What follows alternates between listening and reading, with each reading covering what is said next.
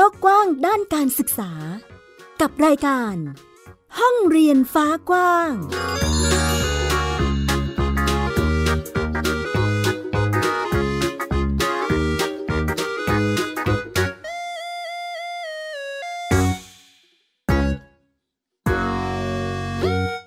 สวัสดีค่ะต้อนรับคุณผู้ฟังเข้าสู่รายการห้องเรียนฟ้ากว้าง พบกันอีกครั้งกับแม่หญิงสกาวรัฐวงมั่นกิจการนะคะ ที่ www.thaipbspodcast.com ค่ะ ในรูปแบบของการศึกษาในปัจจุบันนี้ค่ะ คุณผู้ฟังเห็นถึงความหลากหลายของกระบวนการเรียนรู้ค่ะ รวมถึงสื่อการเรียนรู้ทั้งหลายที่ครอบครัวหรือคุณพ่อคุณแม่ค่ะ สามารถที่จะหยิบจับแตะไปถึงให้ ลูกๆของตนเองได้นำมาเรียนรู้เสริมทักษะเสริมความรู้เพิ่มเติมได้นะคะ รวมถึงการให้ความสำคัญของคุณพ่อคุณแม่ที่เน้นการเรียนรู้ตามความถนัดความสนใจของผู้เรียนค่ะเพื่อเดินทางไปสู่การค้นหาตัวตนของตัวผู้เรียนนั่นเอง และอีกหนึ่งรูปแบบที่ค่อนข้างจะตอบโจทย์กับการเรียนรู้ในรูปแบบนี้ก็คือโฮมสคูลหรือบ้านเรียนนั่นเอง ที่หลาย ๆ ท่านเริ่มจะน่าจะคุ้นชินหรือว่าเคยได้ยินกันมาบ้างแล้วนะว่าอะมันมีรูปแบบโฮมสคูลหรือการเรียนรู้ที่คุณพ่อคุณแม่ จัดการศึกษาให้กับลูก ๆ ของตนเองได้ในประเทศไทยนี่แหละ จริง ๆ เกิดขึ้นตั้งแต่หลายปีมาแล้วนะคะ เพียงแต่ว่าอาจจะยังไม่ได้เป็นที่นิยมกันสักเท่าไหร่ กับในวิธีการเรียนรู้ในรูปแบบนี้ค่ะ วันนี้เราชวนเพื่อนบ้านเรียนค่ะ มาร่วมกันแลกเปลี่ยนเรียนรู้ร่วมกันอีกหนึ่งครอบครัวนะคะ คุณแม่นีนาคุณนิรมนอัมพรัตน์นะคะ จากบ้านเรียนดีค่ะค่ะ สวัสดีค่ะแม่หญิงค่ะค่ะแม่นีน่านะคะ นิรมนอัมพรัตน์ค่ะค่ะจากบ้านเรียนดีนะคะเอ่อก็น้องฟีน่าเซราฟีน่าเชฟเฟอร์นะคะ เอ่อเรียนเราอยู่เชียงใหม่เขตสามค่ะอ่าน้องฟีน่าเด็กหญิงเซเรฟีน่าเชฟเฟิลนะคะ ซึ่งอันนี้ใช่ที่ค่ะอ่านามสกุลคือเป็นลูกครึ่งทีเดียว คุณพ่อก็คือพ่อโอลาฟเชฟเฟิลใช่ค่ะ เป็นชาวเยอรมันค่ะอ่าค่ะ อันนี้เป็นเหตุผลหนึ่งด้วยไหมคะที่ทำให้เลือกมาโฮมสคูลให้กับน้องฟีน่านะคะ ใช่ค่ะแม่หญิงนี่แหละคือเหตุผลหลักเลยค่ะ เพราะว่าอะไรเพราะว่าพวกเราต้องเดินทางกลับไปกลับมาค่ะ ซึ่งก่อนก่อนหน้านี้ที่ยังอยู่ที่ต่างประเทศน่ะนะคะ ก็คือน้องเข้าอนุบาลพอเข้าอนุบาลนี่มันก็ยัง flexible เนาะมันยังยังยังยืดหยุ่นยังเดินทางไปไหนมาไหนได้ยาวๆได้อย่างเนี้ยค่ะ แต่พอเข้าประถมแล้วก็คือ หมดสิทธิ์แล้วค่ะ คุณต้องเลือกแล้วว่าคุณจะอยู่ที่ไหนอยู่ที่ไทยหรือว่าอยู่ที่ต่างประเทศนะคะ ซึ่งระหว่างที่อยู่อยู่อนุบาลนะคะก็คุยกันกับพ่อของเขาว่า เอ๊ยยังไงดี ถ้าเกิดว่าเราเข้าในระบบปกตินี่คือ คือเราหมดสิทธิ์ละเราไม่ได้เดินทางไม่ได้อะไรเนี่ยเลยเราต้องเลือกแล้ว ว่ายังไงก็คือป้าป๊าแหละค่ะเขาก็มีโฮมสคูลในหัวของเขามาตลอดใช่ ซึ่งสำหรับนีน่านี่ก็ ก็ได้ยินมาบ้าง แต่ว่าเราก็ยังไม่ไม่เน้นชัด แต่ทางป้าป๊าเขาอาจจะชัดเจนค่ะว่า เราต้องโฮมสคูลต้องโฮมสคูลแล้วนะ แต่แต่ก็ก็แกก็ไม่ได้คุยอะไรนะ แบบรายละเอียดเท่าไหร่ว่าเออโฮมสคูลมันเป็นแบบนี้แบบนี้อะค่ะ ในนิยามในในความหมายของเขา แต่เขาพูดแค่ว่าโฮมสคูลใช่ พอจบอนุบาลสามที่นู่นเราก็เลยอะใกล้ใกล้จะจบค่ะ ยังไม่จบแต่ใกล้จะจบเราก็เลยอุ้ย ไม่ได้ละ เราเรามีโฮมสคูลในหัว แต่ว่า มีแค่ลอยๆแต่ว่ายังไม่ได้ค้นหาข้อมูลค่ะ แล้วทีนี้ระหว่างที่จะเดินทางมาที่เมืองไทยค่ะ ก็เป็นช่วงโควิด ช่วงปลายปลายโควิดที่ที่จะเริ่มซาซานิดนึงช่วงเนาะแล้วทีนี้ประจวบกับที่เขาจะขึ้นปหนึ่งค่ะเราก็เลยเอ้าไม่ได้แล้วไม่ได้แล้วคือ ไม่ได้ไม่ได้ต้องหาข้อมูลต้องเต็มที่แล้ว ซึ่งตอนนั้นก็เห็นแวบๆเข้ามาใน Facebook อะค่ะโฮมสคูลเครือข่ายลานนา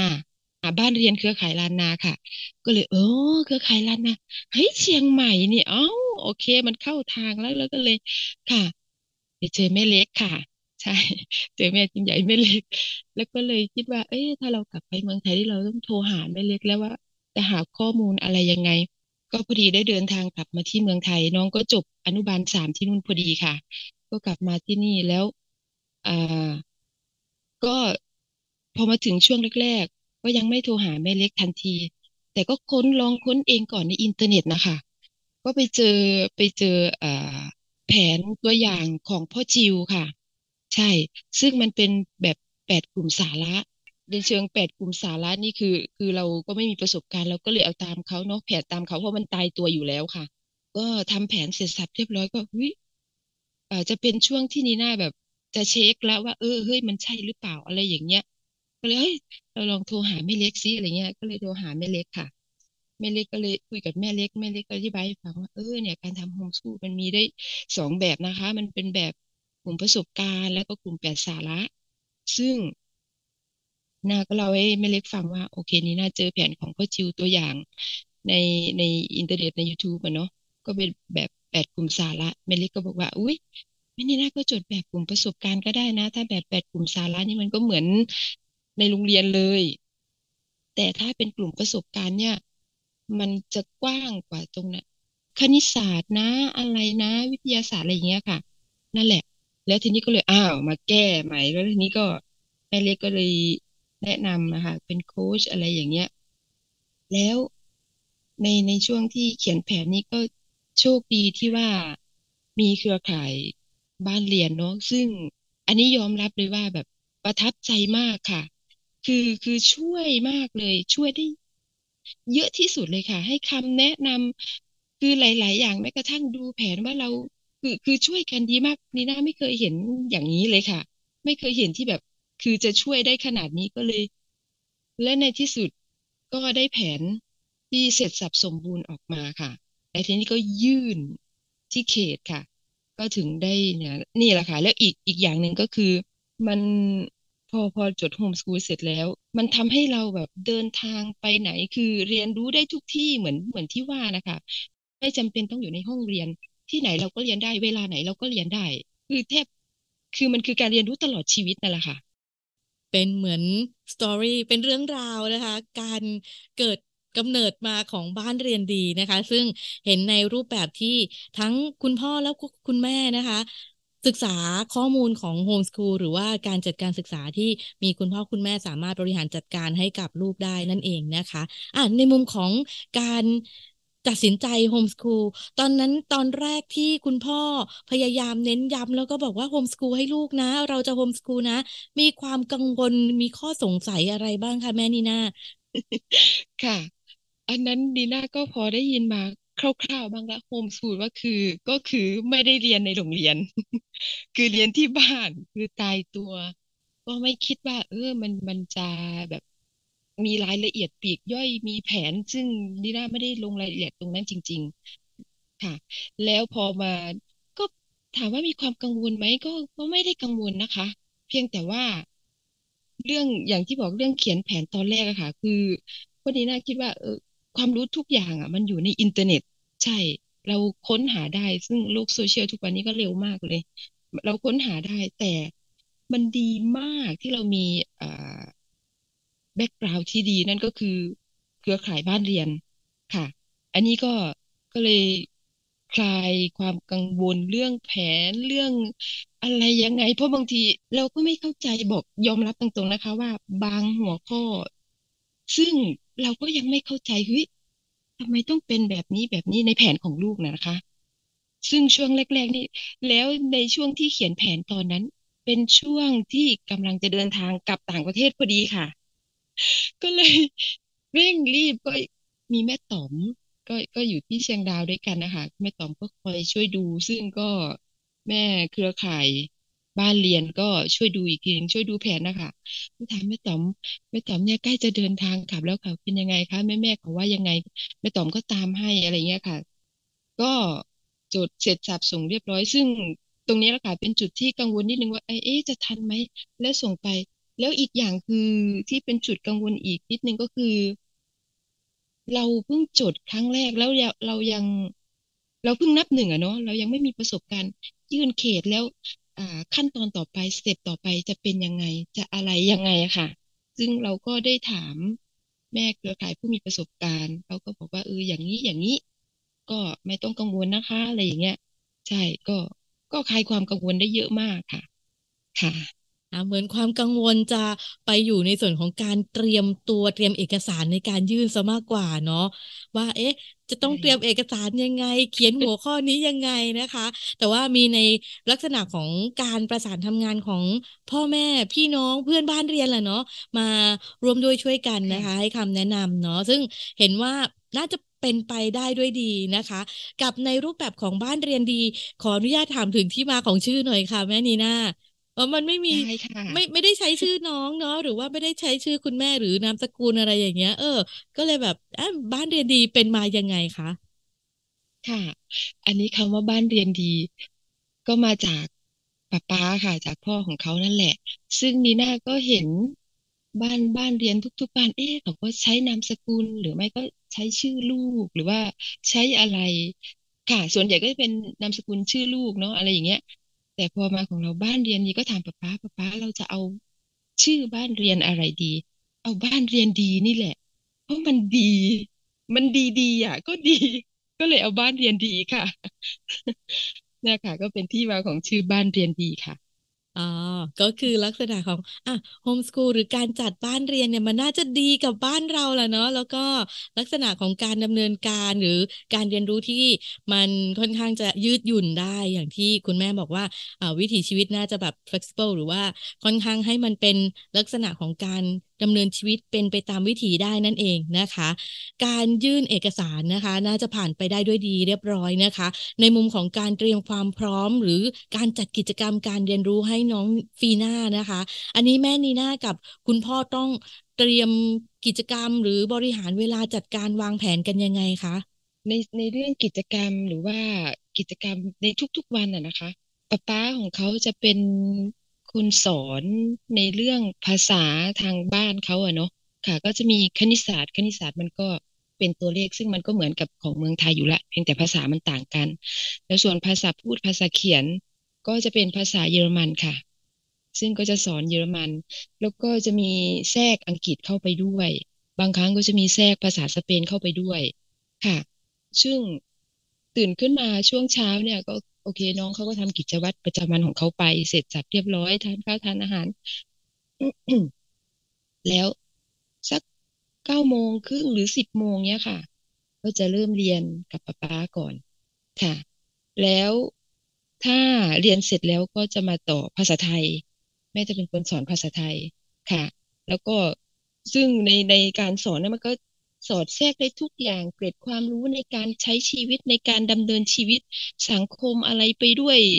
ทวีปของเราโลกของเราเข้าไปด้วยอยู่แล้วค่ะ ซึ่งป้าป๊าเขาก็จะเป็นแนวนี้เหมือนกัน แล้วก็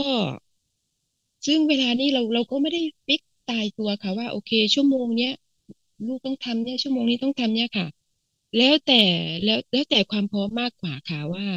เออป้าป๊าพร้อมไหมลูกพร้อมไหมอย่างเงี้ยค่ะ บางทีมันเป็นเรื่องธรรมดาเนาะที่เด็กก็ไม่ค่อยอยากจะเรียน ใช่ แต่ก็มีการพูดคุยสุดท้ายก็โอเค ก็เรียน พอเรียนก็ ส่วนมากระยะเวลาในการเรียน ก็จะเป็นสักชั่วโมงเนี้ยค่ะ แต่ก็จะมีระหว่างนั้นก็จะมีพักเบรกด้วยค่ะชั่วโมงหรือชั่วโมงกว่าๆแล้ว แล้วแต่ว่าอย่างอย่างวันเนี้ยป้าป้าเขา จะมีเป้าของเขานะว่า โอเค ลูกลูกจะจะจะต้องทำได้ แบบนี้แบบนี้คำนวณได้อย่างนี้อย่างนี้ แม่ก็เหมือนกันค่ะ ซึ่งถ้าลูกทำได้เร็ว โอเค เราก็เลิกเร็ว ถ้าลูก เออ ชักช้าเขาเรียกว่าอะไรไม่มาไม่มีสมาธิอยู่ตรงนั้น ก็จะใช้เวลานานหน่อยอะค่ะ ใช่ก็จะเป็นแบบเนี้ยแล้วก็พอเรียนเสร็จก็ปล่อยเขาฟรีสไตล์ที่นี่ก็จะมีแมว แมวนี่ เยอะมากค่ะสิบสี่ตัว ทั้งตัวโตทั้งตัวเล็กก็เด็กกับแมวก็เข้ากันได้ดีมาก ค่ะ พอเรียนเสร็จแล้ว ก็เหมือนกับว่าเป็นการคลายเครียดได้อย่างดีเลย มาเล่นกับแมว ค่ะ มาเล่นกับแมวอะไรของเขาแล้วก็ที่นี่ก็จะมี อ่าน้องคนดูแลสวนที่เนี่ยเนาะเขาก็มีลูกลูกเล็กก็เด็กอ่าขวบกว่าก็ก็เขาก็เล่นกันค่ะ ก็ดีเหมือนกันเหมือนกับว่า อันนี้ก็เป็นสังคมหนึ่งซึ่งน้องฟีน่าได้เรียนรู้อ่าที่จะดูแลเด็กเด็กนะคะใช่เขาเขาดูแลเด็กเขาสอนเด็กน้องต้องทำแบบนี้นะคะ ต้องแบบนี้พาน้องเล่นนะคะ แล้วก็ดูเออ เนี่ยเขาก็ได้ได้นะ ประสบการณ์การการเลี้ยงดูในการดูแลเด็กอะไรอย่างเงี้ยค่ะ แล้วก็แม่ของเขาก็อายุยี่สิบกว่าก็เป็นอีกวัยหนึ่งซึ่งเขาก็ได้ก็มันก็เป็นการเข้าสังคมเนาะ ซึ่งมันไม่ใช่ไม่ใช่พ่อแม่อย่างเงี้ยค่ะเขาก็เล่นกัน ก็มีการเล่นก็จะมีการปั้นดินเบาทำอะไรของเขาอะค่ะโหดินเบานี่ปั้นเยอะมาก ปั้นเสร็จแล้วก็วาดรูปอะไรเขาคือน้องปีน่าเขาจะถนัดมาทางแนวศิลปะ ใช่ค่ะ แต่ว่าคณิตศาสตร์นี่เขาก็ทำได้ดีมาก แต่เขาไม่ชอบ เพราะว่าป๊าป๊าอาจจะเข้มไปนิดนึง อาจจะเครียดแต่ว่า เขาก็ตอบคำถามตอบอได้คำตอบที่ตรงได้เหมาะมากเหมือนกัน แต่ว่าศิลปะมันจะผ่อนคลายเนาะงานปั้นอะไรนะสบายอารมณ์ทำไปเรื่อยๆผ่อนคลาย แล้วก็มีวาดรูปมีอะไรอย่างเงี้ยค่ะ ก็ในแต่ละวันก็จะเป็นประมาณนี้ค่ะ แล้วเย็นๆเขาก็จะจะมีรถดุกดิก อ่า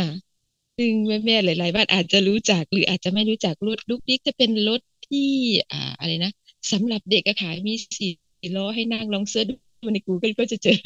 รถดุกดิกอันนี้เขาชอบ แล้วเขาก็จะชอบออกไปนอกรีสอร์ท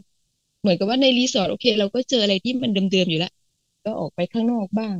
ก็เอารถดุกดิกออกไปปั่น ไม่ใช่ปั่นนะคะ มันจะไถไถไปอะค่ะมันจะมีล้อข้างหน้าข้างหลัง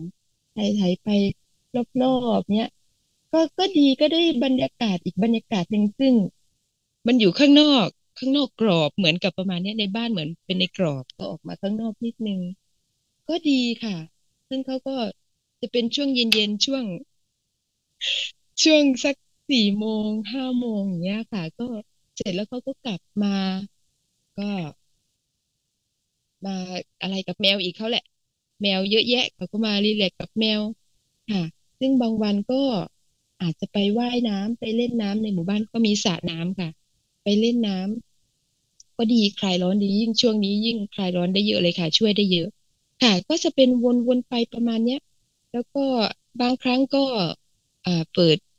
อินเทอร์เน็ต YouTube ร้องเพลงหรือว่าเต้นอะไรของเขาไปอะค่ะ ก็ดีอะค่ะ มันมันหลากหลายดี ค่ะ ก็ถือว่า ถือว่าตอบโจทย์ค่ะ ตอบโจทย์มากเลยสำหรับสำหรับบ้านบ้านนี้นะคะ อย่างที่บอก และอีกอย่างหนึ่งคือคือเราไม่ได้ ทำงานประจำเนาะก็ทำรีสอร์ทค่ะ มันก็ต้องดูแลเงี้ยใช่ แล้วอีกอย่างก็มีบ้านที่ต่างประเทศด้วยอย่างอย่างที่บอกค่ะ มันเดินทาง จุดประสงค์แรกเลยอะวกกลับมา จุดประสงค์แรสงแรกเลยที่ว่าทำไมต้องทำโฮมสคูลเพราะว่าเดินทางนี่แหละค่ะ เราไม่ได้มุ่งเน้นไปที่ว่า เออโฮมสคูลนี่มันตอบโจทย์เด็กตรงที่ว่าเด็กเขามีพัฒนาการเด่นทางด้านไหน เราสามารถผลักดันเข้าไปได้เลยอะไรเงี้ย เราเรายังไม่ได้ตรงนี้ ซึ่งมันมันจะเร็วกว่าในระบบซึ่งเราก็รู้กันอยู่เนาะแล้วทีนี้โจทย์ของเราก็คือเฮ้ยเราเดินทางกลับไปกลับมานี่มันทำยังไงดีล่ะ ถ้าเราลูกเราเข้าประถมเนี่ย มันไม่ได้ละ เดินทางไม่ได้ละ ค่ะ ก็ก็อย่างเนี้ยค่ะ ประมาณนี้ค่ะ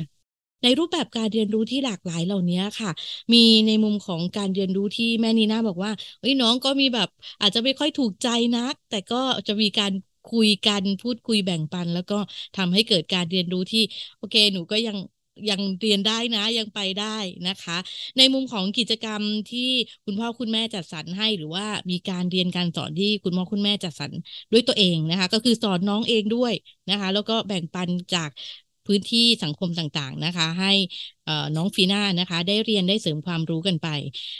อย่างที่แม่นีน่าบอก โอ้ น้องฟีน่าค่อนข้างจะชัดในเรื่องศิลปะทีเดียว มีงานปั้นปั้นต่างๆ ค่อนข้างเยอะมีการวาดรูปออกแบบตัดเย็บเหล่านี้ค่ะ เป็นเหมือนกับความสนใจของน้องฟีน่าโดยเฉพาะเลยใช่ไหมคะแม่นีน่านีน่าคิดว่า ก็อาจจะมีส่วนนะคะ เพราะว่าถ้าเขาไม่สนใจ เขาก็คงไม่ทำ แล้วถ้าไม่มีความสนใจจริง ๆ ไม่ไม่อยากที่ทำจริง ๆ ก็คงทำออกมาได้ไม่ดีค่ะ ถ้าทำเพียงแค่ว่า เอ้ยมันเป็นสิ่งที่เราต้องทำมันอาจจะเป็นวิชาหนึ่งอ่า อย่างวิชาศิลปะอย่างเงี้ยเออไม่ได้ชอบทำหรอกเออก็ทำทำไปอย่างเงี้ย แต่เขาทำแล้วเขาทำได้ออกมาสวยเขาทำมันอ่าอ่าเขาเรียกว่าอะไรมันมันมันมีความแปลก มันมีความครีเอทจาก จากนะค่ะดูจากผลงานของเขาอะค่ะ ซึ่งบางทีรูปสัตว์เราดูมันเป็นรูปสัตว์แต่เขาใส่นู่นใส่นี่แล้ว เหมือนจินตนาการอ่าใช่ เด็กเขาจะมีจินตนาการเนาะอยู่แล้ว ใช่แล้วยิ่งประกอบกับความชอบ แล้วมันได้ผ่อนคลาย แล้วอาจศิลปะเนี่ยมันก็มีสีสันเนาะสีสันในการวาดรูปอย่างเงี้ยสีสีต่างๆ ก็สวยแล้วก็ดินเบานี่ก็มีหลายหลากหลายสีค่ะ ผลงานเยอะมากงานปั้นดินเบานี่แบบ คือเก็บเก็บไว้เยอะมากมีทิ้งไปก็เยอะค่ะ แล้วก็ก็เลยซื้ออะไรเขาเรียกว่าอะไรอะอ่ากรอบรูปนะคะกรอบรูปที่มีผ้าเป็นผ้าสีขาวๆใช่ สั่งมาให้เขาซึ่งเขาก็วาดวาดวาดสวยค่ะสวยแต่เนี่ยเนี่ยสวยในในความคิดของเรานะแต่คนอื่นจะดูว่าสวยหรือเปล่าเราไม่รู้แต่ว่าเราดูว่า เออ สมัยคือเราเทียบกับ เราตอนเป็นเด็ก เออ อายุเท่าเขาเราจะทำไม่ได้ขนาดนี้เลย แล้วป๊าป๊าก็สั่งมา ก็ให้แม่สั่งมา แล้วก็ พอเขาว่าเสร็จก็เอามาติดตาม ตามห้องพักแต่ละห้องค่ะ เพราะเขาทำออกมาได้ดีมากเลยในแนวนี้ค่ะ ซึ่งงานตัดเย็บนี่คือมันมีประเด็นที่ว่า แม่เอากางเกง หรือว่าเอาเสื้อผ้าไปแก้ไขที่ร้านป้าช่างตัดเย็บอะคะเขาก็จะมีเศษผ้าเนาะ เศษผ้าเยอะแยะเลยอย่างเงี้ย น้องฟีน่าก็ถามเขาแล้วนี่จะทิ้งไหมคะเพื่ออะไร ขอเขาค่ะ เขาให้มาเป็นกระสอบ แล้วทีนี้เขาก็เอามาเก็บไว้ เขาก็เอามาเย็บเย็บเขาก็เย็บเป็นรูปหัวใจมั่ง ให้พ่อของเขาค่ะ ซึ่งเย็บก็ไม่สวยหรอกแต่ว่า คือคือมันเป็นรูปหัวใจเห็นได้ชัดค่ะ แต่ว่าเย็บก็ เย็บอะไรอย่างเงี้ยค่ะ แล้วก็เขาก็ จะมีตุ๊กตาบาร์บี้เขาก็จะเอาเศษผ้ามา มาทำเป็นเสื้อเป็นกระโปรงเป็นอะไรอย่างเงี้ยค่ะ บางทีก็ทำให้แมวมั่งเอาผูกคอทำอะไร ค่ะ นั่นแหละก็นีน่าก็เลยคิดว่า เออเขามาทางนี้นีน่าก็เลยเคยเย็บเย็บกับลูกนะคะว่า ลูกเนี่ย ถ้าลูกมาทางเนี้ย ลูกชอบทำอะไรมั่งอะคะในในก็ถามเขานะว่าในอนาคตก็เกินๆอย่างเช่น designer designer คืออะไรรู้ไหมคะ ดีไซเนอร์ก็คือคนออกแบบเสื้อผ้าอาจจะเสื้อผ้าเหมือนอย่างที่ลูกทำเนี่ยค่ะทำให้แมวหรือว่าทำให้บาร์บี้อะค่ะเขาก็คิดคิดอย่างเชิง แล้วเขาก็ชอบขี่ม้า เด็กอะเนาะเขาชอบขี่ม้าเยอะซึ่งที่นู่นต่างประเทศมันก็มีม้าเยอะมากเขาก็ไปขี่ตอนแรกเขาบอกว่าเขาอยากเป็นผู้หญิงขี่ม้า หรือว่าคนสอนขี่ม้าอย่างเงี้ย ใช่ก็เลยว่า คนสอนขี่ม้าหรือลูก บางทีมันอาจจะแค่ไปนิดนึงนะ แต่ว่าไม่เป็นไร ในอนาคตเดี๋ยวลูกก็รู้เองแหละตอนนี้ลูกทำไปเรื่อยๆ ลูกชอบอันไหนเดี๋ยวมาม่ากับป๊าป๊าก็จะสนับสนุน support ลูกค่ะนะคะก็เกิดเป็นแนวให้ลูกค่ะเห็นว่าในมุมของการบอกเล่าที่แม่นีน่าบอกมานะคะ จะมีทุกๆจังหวะที่น้องฟีน่าสนใจอะไรเราก็ คุยกันเนาะแล้วก็มีการสอดแทรกหรือว่านำเสนอในทิศทางของรูปแบบสังคมที่กว้างขึ้น เพื่อเตรียมความพร้อมให้กับน้องฟีน่านั่นเองนะคะอ่าไม่ว่าชิ้นงานนะ แต่ละอย่างที่น้องฟีน่าสนใจแล้วก็ลงมือทำจะออกมาดีไม่ดีอย่างไร เชื่อว่าทุก ๆ กิจกรรมที่ทำลงไปจะเป็นประสบการณ์ แล้วก็รูปแบบการเรียนรู้อีกรูปแบบหนึ่งที่น้องฟีน่าจะใช้ต่อยอดสู่การเรียนรู้ในระดับที่เติบโตขึ้นไปได้นั่นเองนะคะ ในช่วงท้ายนี้ค่ะแม่นีน่า ฝากให้เป็นกำลังใจแล้วกันเนาะกับ ครอบครัวบ้านเรียนอาจจะอยู่ในโซนพื้นที่ภาคเหนือ หรือว่าในพื้นที่ต่างๆ ที่กำลังรับฟังรายการของเรานะคะ อาจจะให้แม่นีน่าฝากเป็นกำลังใจหรือว่าเสริมมุมมองด้านการศึกษาให้อีกนิดนึงด้วยนะคะ ก็สำหรับบ้านไหนบ้านใหม่ ๆ ที่กำลังสองจิตสองใจ เอ๊จะโฮมสคูลหรือว่าจะให้ลูกไปโรงเรียน ในส่วนตรงนี้ แน่นอนแหละต้องมีความกังวลอยู่แล้ว แต่ถ้าเกิดว่าคุณหาข้อมูลนะคะ คุณหาข้อมูลอยู่แล้วแหละ ในอินเทอร์เน็ตใน YouTube อย่างเงี้ยอ่าซึ่งตรงนี้ก็ช่วยได้เยอะแต่ทั้งนี้ทั้งนั้นบางทีข้อมูลในอินเทอร์เน็ตนี่คือมันเป็นการสื่อสารทางเดียวเนาะเราถามไม่ได้ เราไม่ได้เราได้แค่ดูได้ศึกษา ซึ่งทั่วประเทศเลยค่ะ จะมีกะ แต่ละบ้านในแต่ละจังหวัดเขาจะมีการจดทำบ้านเรียนอยู่แล้ว ซึ่งตรงนั้นแหละจะช่วยคุณได้เยอะมาก ไม่ว่าพ่อแม่บ้านเรียนในในเขตไหนโซนไหนของเมืองไทยอะค่ะ ทุกเขตทุกโซนเลย จะมีพ่อแม่ที่เขามีประสบการณ์อยู่แล้วเป็นรุ่นพี่อะค่ะ คือหรือเรียกง่าย ๆ ว่า เครือข่ายบ้านเรียน ใช่ อันนี้คือช่วยเราได้เยอะมาก ถามได้เลยค่ะ เพราะเขามีประสบการณ์ ถามได้ทุกอย่างการเขียนแผนเริ่มจากการเขียนแผน ยื่นจดทะเบียนยังไงอะไรยังไง คือเอาง่ายๆถ้าเกิดว่าในสเต็ปนั้นมีหนึ่งถึงสิบถามได้เลยตั้งแต่หนึ่งถึงสิบได้คำตอบหมด ชัดเจนหมดเคลียร์หมดค่ะ แล้วอีกอย่างหนึ่งคืออย่างถ้ามันต้องมีการติดต่อกับกับเขตใช่ไหมคะอ่าเขตนี่คือเขตเขตการศึกษานะคะ ก็คือไม่ต้องกังวลค่ะว่า เออเราส่วนใหญ่คือถ้า ลูกไปโรงเรียนเราก็จะได้ไม่ไม่ต้องติดต่อโดยตรงกับเขตใช่ไหมคะ เราก็แค่ติดต่อกับคุณครูคุณครูก็ติดต่อกับเขต แต่ว่าเราเนี่ยผ่านขั้นตอนนี้เลยเราติดต่อกับเจ้าหน้าที่เขตเลย อันนี้ไม่ต้องกังวลเลยนะคะ เพราะว่าถ้าเราเป็นกังวลซึ่งคือมันจะทำให้ลนแล้วแล้วทำอะไรไม่ อยากจะบอกว่ามันก็เป็นเรื่องธรรมชาติที่จะต้องกังวล แต่ว่าให้เอาความกังวลนั้นออกไปค่ะ เพราะว่าคุณกังวลแล้วคุณไม่ได้อะไรเลย แต่ถ้า คุณได้ประสบการณ์หรือว่าข้อมูลจากเครือข่ายบ้านเรียนนะคะอันนั้นแหละจะช่วยคุณได้เยอะทำไม่ว่าทำอะไรแล้ว แต่ถ้าคุณมีข้อมูลนะคะคุณก็จะกล้าที่จะเผชิญหน้า ใช่ แล้วถ้าเป็นข้อมูลที่ถูกต้องนี่คือ เราไปได้เลยค่ะ เราไม่ต้องกังวลนู่นนั่นนี่นู่นเขาจะอะไรค่ะน่าค่ะ คือไม่ต้องกังวลค่ะเพียงแค่คุณติดต่อเครือข่ายบ้านเรียนนะคะ ในแต่ละพื้นที่ เชื่อว่าบ้านไหนที่ยังสองจิตสองใจก็อาจจะมีข้อมูลแล้วแหละว่า เอ๊ะทำไมจุดประสงค์ของเราที่ทำบ้านเรียนนี่เพื่ออะไร แล้วทำไมเราต้องให้ลูกไปโรงเรียน ใช่ คุณต้องมีคำถามในหัวของคุณอยู่แล้วน่าค่ะ หาข้อมูลแล้วก็เครือข่ายบ้านเรียนช่วยได้เยอะค่ะ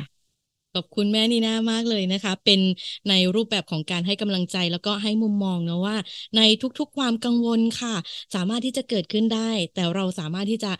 ทลายความกังวลนั้นเนาะด้วยการที่จะกล้าก้าวเดินต่อไปนะคะ อันไหนไม่ไม่รู้ลองศึกษาลองเรียนรู้ค่ะ แล้วก็หาคำตอบไปด้วยกันกับครอบครัวนะคะอ่าเป็นอีกหนึ่งกำลังใจจากแม่นีน่านะคะ วันนี้รายการห้องเรียนฟ้ากว้างขอบพระคุณแม่นีน่ามากๆเลยค่ะ ที่ได้มาร่วมกันแบ่งปันพูดคุยนะคะ ขอบคุณมากค่ะ ยินดีมากเลยค่ะค่ะ สวัสดีค่ะ ค่ะในรูปแบบการศึกษาค่ะคุณผู้ฟังอย่างที่บอกว่าทุกๆ การเรียนรู้นะคะ มาจากตัวของผู้เรียนหรือว่าลูกของเรานี่แหละเป็นหลักเลยนะคะ เน้นตามความถนัดความสนใจในรูปแบบการเรียนรู้ที่ปัจจุบันนี้ มีหลากหลายสื่อที่เราแตะต้องไปได้ถึง มาเป็นสื่อการเรียนรู้หรือว่าพื้นที่การเสริมทักษะเสริมความรู้ให้กับลูกให้กับตนเอง ก็ลองศึกษาลองดูข้อมูลกันค่ะ ถ้าหากคิดว่าในรูปแบบโฮมสคูลเหมาะกับ การศึกษาของลูกเรานะคะ ก็ลองลุยดู แต่ถ้าหากว่าในรูปแบบการศึกษาในระบบโรงเรียนน่าจะเหมาะมากกว่า เราก็ลองลุยไปทางนั้นก็ได้เช่นกันนะคะเอาไม่ว่าจะเป็นรูปแบบไหนลองลุยลองศึกษาแล้วก็เติบโตเรียนรู้ก้าวไปด้วยกันเนาะในรูปแบบการเติบโตค่ะ ย่อมจะมี การเรียนรู้ของลูก แล้วก็ทุกประสบการณ์สามารถที่เอาไปใช้เพื่อการดำเนินชีวิตหรือสร้างอาชีพในอนาคตของลูกได้นั่นเองค่ะ และนี่คือทั้งหมดของรายการห้องเรียนฟ้ากว้างในวันนี้นะคะ กลับมาพบกับแม่หญิงสกาวรัฐวงมั่นกิจการ และรายการห้องเรียนฟ้ากว้างได้ใหม่อีกครั้งที่ www.thaipbspodcast.com ค่ะ ขอบพระคุณทุกการรับฟังนะคะ ห้องเรียนฟ้ากว้างการศึกษาที่ไม่มีวันสิ้นสุด วันนี้ลาไปแล้วนะคะ สวัสดีค่ะ ติดตามรายการได้ทางเว็บไซต์และแอปพลิเคชันของไทย PBS Podcast Spotify SoundCloud Google Podcast Apple Podcast และ YouTube Channel ของไทย PBS Podcast Thai PBS Podcast We the World We the Voice